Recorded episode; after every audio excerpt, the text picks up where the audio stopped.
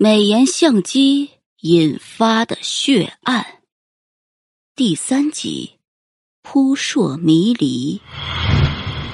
程飞艰难的在沙发上找到一处能落座的空隙。程小美女士，对面的女孩拘谨的点点头，脚握手掌，正襟危坐，小学生挨训一般的模样，倒让程飞不自觉放缓了口气。你别紧张。我们就是来了解一下情况。你和刘思婷认识多久了？我们两家原来是邻居，我和思思从很小的时候就认识了，算算有二十多年了。车祸发生的时候，你正在与他通话，当时有没有觉察到有任何异常的地方？程小美回想了片刻，摇头，助手刷刷的做着笔记。程飞继续问道。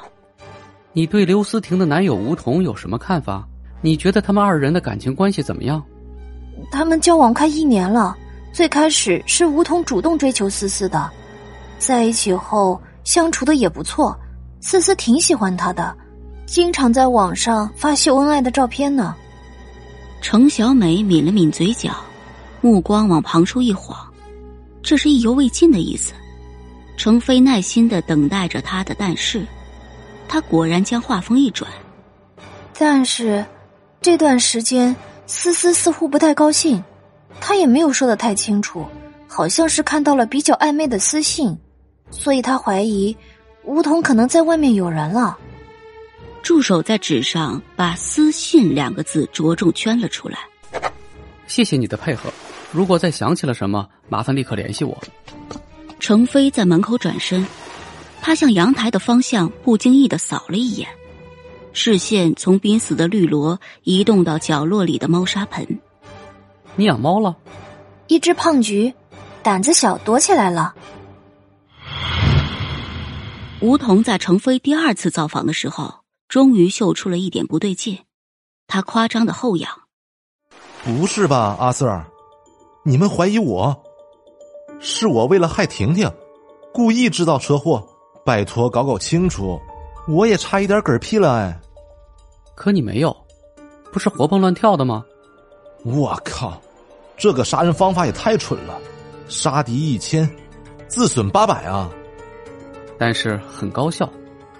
程飞耸耸肩，助手补充道：“还能获得一笔天价的保险理赔金。”听说你因为挥霍无度，瞒着令尊，私下里欠了不少钱呢，对吧，吴少爷？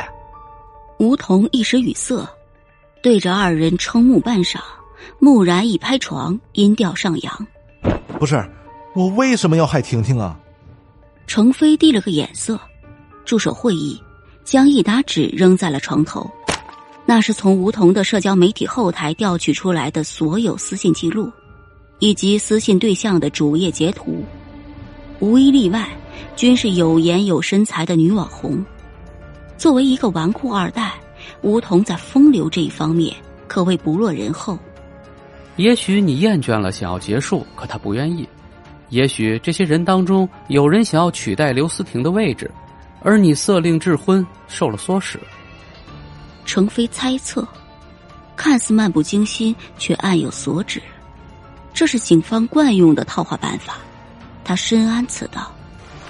吴桐使劲抓了抓头皮，急迫的想要澄清自己，却说不出什么强有力的反驳，只是来回捣鼓的念叨：“不，不是的，明明就是撞到了东西，我才打方向盘的。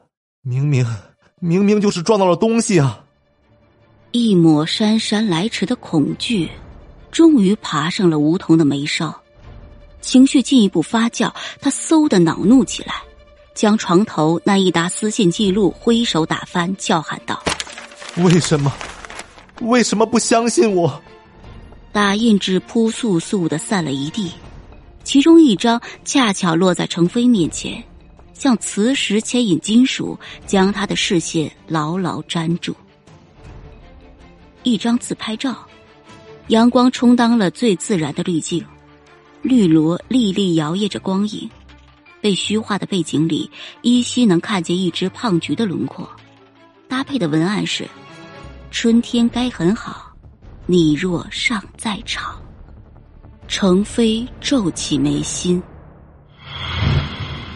这次的问询放在了警察的审讯室，程飞的表情更加严肃。程小美低头看着纸上的照片，是我。你和乌桐私下里有接触？上次你可没提到这一茬。小美摇摇头，她面露自嘲：“怎么可能私底下接触？那不是见光死吗？只是网上聊了几句。”他不知道你的身份。我都 P 成这样了，警官先生，不是所有的男人都有你这样的洞察力。和闺蜜的男友这样暧昧不太合适吧？小美抬起眼，她比上一次见到的时候要显得镇定许多。像我这样长相普通的女孩，在现实生活中很难得到多少喜爱与关注。那么，我希望在网络上多获取一些存在感的心情，并不算过分吧？那这个又怎么解释？程飞向程小美播放了车祸发生时的录像，在轿车急转弯的前一秒，暂停、放大、再放大，最后定格到一个女孩的背影。她站在人行道边，背对马路，举着手机。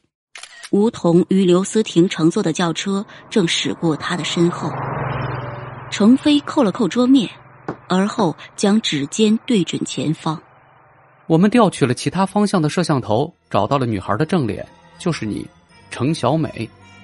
出乎意料的，女孩轻轻笑了起来，笑容的弧度与照片上的陌生美人终于有了微薄的重叠。我只是在路边自拍啊，难道自拍也犯法吗？还是你觉得我会什么魔法，光靠自拍就能制造一场车祸吗？